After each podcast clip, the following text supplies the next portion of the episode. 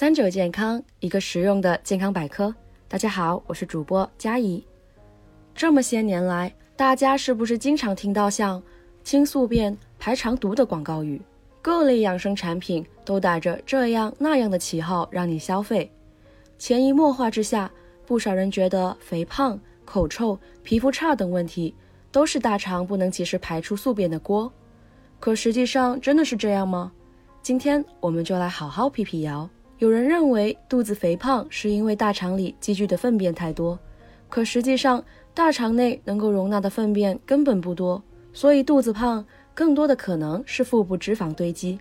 还有人说口臭是因为长期堆积的宿便在大肠内不断发酵，产生臭味气体，最终上窜形成。然而调查显示，百分之八十的口臭都是口源性口臭，也就是一系列口腔问题引起的口臭，比如。牙周炎、牙垢、食物残渣、黏膜病等，只有出现下面说到的这些味道时，我们才考虑口臭来自体内。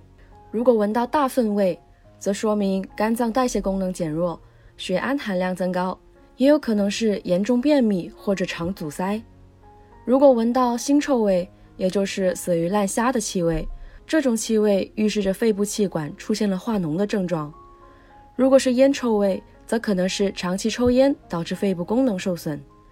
如果是一股烂苹果的味道，可能是糖尿病人因为缺乏胰岛素，体内没办法产生葡萄糖来供能，只好用脂肪代替。分解脂肪的时候就会产生叫丙酮酸的物质，从而导致烂苹果味产生。除了肥胖和口臭，另一个和宿便挂钩的就是皮肤不好。如今很多人都有皮肤问题，譬如暗沉、出油多、老化等。其实这还真不关宿便的事儿，更多是平时熬夜、不洗脸、不防晒种下的因。实际上，不管西医还是中医，都不存在宿便这个概念。为了进一步弄清这个谣言，我们来看看大肠是怎么工作的。整个消化道长达九米，其中的结肠和直肠部分统称为大肠。我们吃进的食物进入胃部需要一天到两天才能排出，所以除了拉肚子。每次拉出来的都属于隔夜便，而且人体内粪便最多只有两公斤。即便如此，现在依然有很多减肥美容产品打着清宿便的噱头吸引消费者。为什么还有那么多人相信这种产品呢？大概是因为喝完排便茶之后，看自己排出的黑色粪便，认为毒素真的排出来了。那么我们再来讲讲，排出来的粪便为什么是黑色的，又为什么一喝就拉呢？其实。大多数所谓的排毒产品都添加了刺激性泻药，比如番泻叶、大黄、芦荟等。在这些成分的作用下，食物还没有消化完就被排出，也就是我们看到的黑色粪便。所以我们在买相关保健饮品时，可以多留意配方表上有没有出现上述几种成分。需要注意的是，长期摄入刺激性泻药容易导致结肠黑便病。虽说这是一种可逆性的良性病变，但还是会增加肠癌风险。那么日常我们可以怎么照顾我们的肠道呢？第一招，多补充膳食纤维。众所周知，膳食纤维能够促进肠道蠕动，但很多人忽略了不可溶性膳食纤维的补充。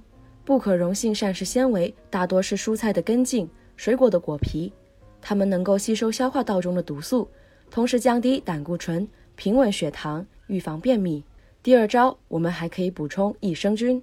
除了益生菌片，喝酸奶也是不错的选择。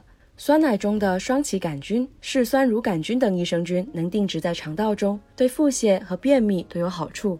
前两天就有一期教大家怎么挑酸奶，大家也可以去听听。第三招，让身体动起来。长期不运动会让消化道平滑肌功能衰退，因此推荐大家两个在床上就能锻炼的动作。第一个动作，平躺在床上，双脚同时抬起，贴近腹部，重复十次。